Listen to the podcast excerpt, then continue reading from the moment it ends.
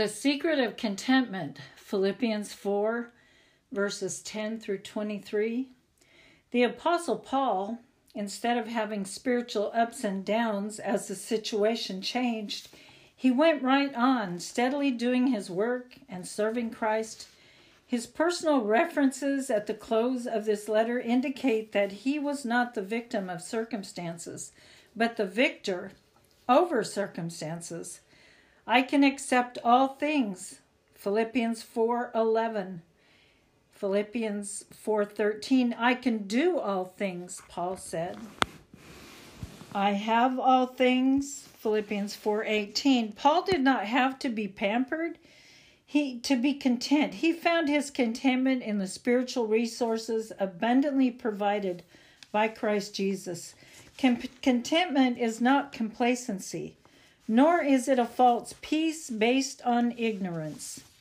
The complacent believer is unconcerned about others, while the contented Christian wants to share his blessings. Contentment is not an escape from the battle, but rather an abiding place and confidence in the midst of the battle.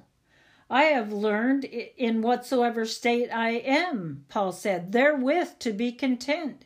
In Philippians 4, verse 11. Two words in that verse are vitally important.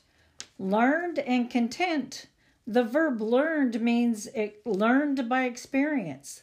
Paul's spiritual contentment was not something that he had immediately after he was saved. No, he had to go through many different experiences of life in order to learn how to be content. The word content actually means contained. It is a description of the man whose resources are within him so that he does not have to depend on substitutes without.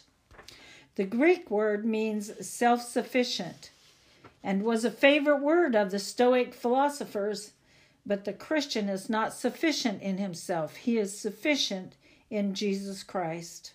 Because Christ lives within us, we are adequate for the demands of life.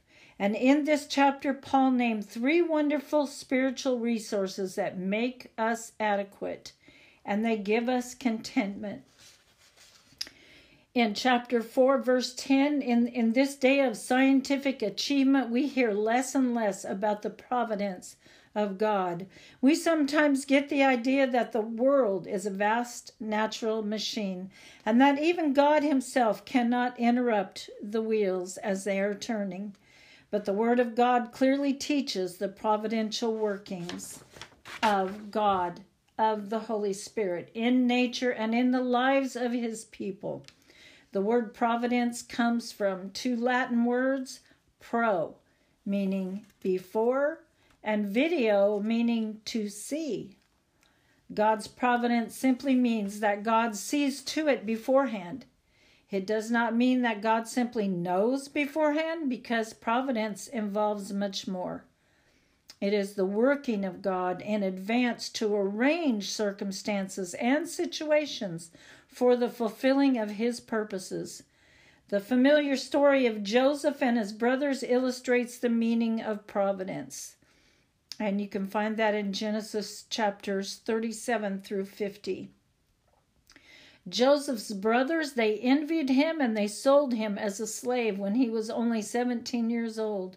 He was taken to Egypt, and there God revealed that 7 years of famine were coming after 7 years of plenty. It was through Joseph's interpretation, actually, of Pharaoh's dreams that this fact was discovered. Because of that, Joseph was elevated to the position of second ruler in Egypt. After 20 years of separation, Joseph's brothers were then reconciled to him, and they understood what the Lord had done. In Genesis 45, it says, God did send me before you to preserve life. That's what Joseph said in Genesis 45, verse 5. But as for you, you thought evil against me, but God meant it to good. Genesis 50, verse 20. This is the providence of God, his hand ruling and overruling in the affairs of life. Paul experienced this divine providence in his life and ministry, and he was able to write. And we know that all things work together for the good to them that love God and to them that are called according to his purpose. And you can find that in Romans 8, verse 28. God in his providence had caused the church at Philippi to become concerned about Paul's needs. And it came to the very point or the very time that Paul needed their love the most. They had been concerned about Paul, but they had lacked the opportunity to help. Many Christians today have the opportunities, but they lack the concern. Life is not a series of accidents. It is a series of appointments. I will guide thee with mine eye, Psalms 32:8. Abraham called God Jehovah-Jireh, meaning the Lord will see to it, Genesis 22:14. And when he put forth his own sheep, he goes before them, John 10 and verse 4. This is the providence of God, a wonderful source of contentment. In chapter 4, verses 11 through 13, Paul was quick to let his friends know that he was not complaining. His happiness did not depend on circumstances or things. His joy came from something deeper, something apart from either poverty or prosperity. Most of us have learned how to be abased because when difficulties come, we immediately run to the Lord. But few have learned how to abound. Prosperity has done more damage to believers than has adversity. In Revelations 3, it says, I am rich and increased with goods and have need of nothing. The word instructed in Philippians 4:12 is not the same as learned in Philippians 4:11. Instructed means initiated into the secret. This word was used by the pagan religions with reference to their, quote, inner secrets. Through trial and testing, Paul was initiated into the wonderful secret of contentment in spite of poverty or prosperity. Paul said in Philippians 4:13, I can do all things through Christ who strengthens me. It was the power of Christ within him that gave him spiritual contentment. The most important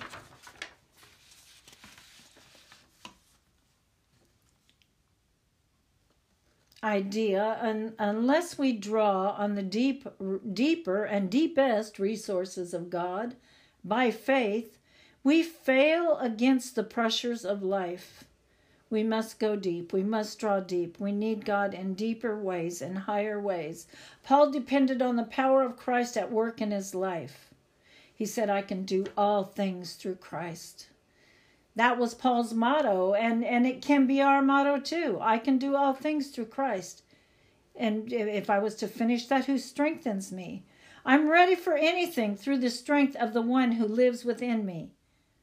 That's the way that J.B. Phillips translated Philippians 4:13. The Living Bible puts it this way, I can do everything God asks me to do with the help of Christ, who gives me the strength and the power. No matter which translation that you prefer, they all say the same thing. The Christian has all the power within that he needs to be adequate for the demands of life. We need only release this power by faith. Every Christian ought to read Hudson Taylor's Spiritual Secret by Dr. and Mrs. Howard Taylor, because it illustrates this principle of inner power in the life of a great missionary to China. For many years, Hudson Taylor worked hard, and he felt that he was trusting Christ to meet his needs, but somehow he had no joy or liberty in his ministry. And then a letter from a friend opened his eyes to the adequacy of Christ. It said, it is not by trusting my own faithfulness, but by looking away to the faithful one, he said, This was a turning point in his life. Moment by moment, he drew on the power of Christ for every responsibility of the day, and Christ's power carried him through. Jesus taught this same lesson in the Sermon on the Vine and the Branches in John chapter 15. He is the vine. Jesus is the vine. We are the branches. It says a branch is good only for bearing fruit. Otherwise, you may as well burn it. The branch does not bear fruit through its own self-effort, but by drawing on the life of the vine, or by drawing on the life of Jesus, is what it's saying. Without me, you can do nothing, John 15:5. So as the believer maintains his communion with Christ, the power of God is there to see him through. Philippians 4 verse 13 says, I am self-sufficient in Christ's sufficiency. The overruling providence of God and the unfailing power of God are two spiritual resources on which we can draw that we might be adequate for the tasks of life. But there is a third resource. In chapter 4, verses 14 through 20, Paul thanked the church at Philippi for their generous gift. He compared their giving to three very familiar things. A budding tree in verse 10, and the word flourished carries the idea of a flower or tree budding or blossoming. Often we go through a winter season spiritually, but then the spring arrives and there is new life. And blessings. There are new blessings. There is new life. The tree itself is not picked up and moved. The circumstances are not changed. The difference is the new life within. Paul looked on their missionary gift as an investment that would pay them rich spiritual dividends. The word communicate is our familiar word, fellowship. The church entered into an arrangement of giving and receiving. The church gave materially to Paul and received spiritually from the Lord. The Lord keeps the books, and he will never fail to pay one spiritual dividend. That church is poor that fails to share materially with others. And then in verse 18, Paul looked on their gift as a spiritual sacrifice, laid on the altar to the glory of God. There are such things as spiritual sacrifices in the Christian life. See 1 Peter 2, verse 5. We are to yield our bodies as spiritual sacrifices. Romans 12, 1 and 2. As well as the praises of our lips, Hebrews 13 and verse 15. Good works are a sacrifice to the Lord, Hebrews 13:16, and so are the lost souls that we are privileged to win to Christ. Now here, Paul saw the Philippian believers as priests, giving their offering as a sacrifice to the Lord.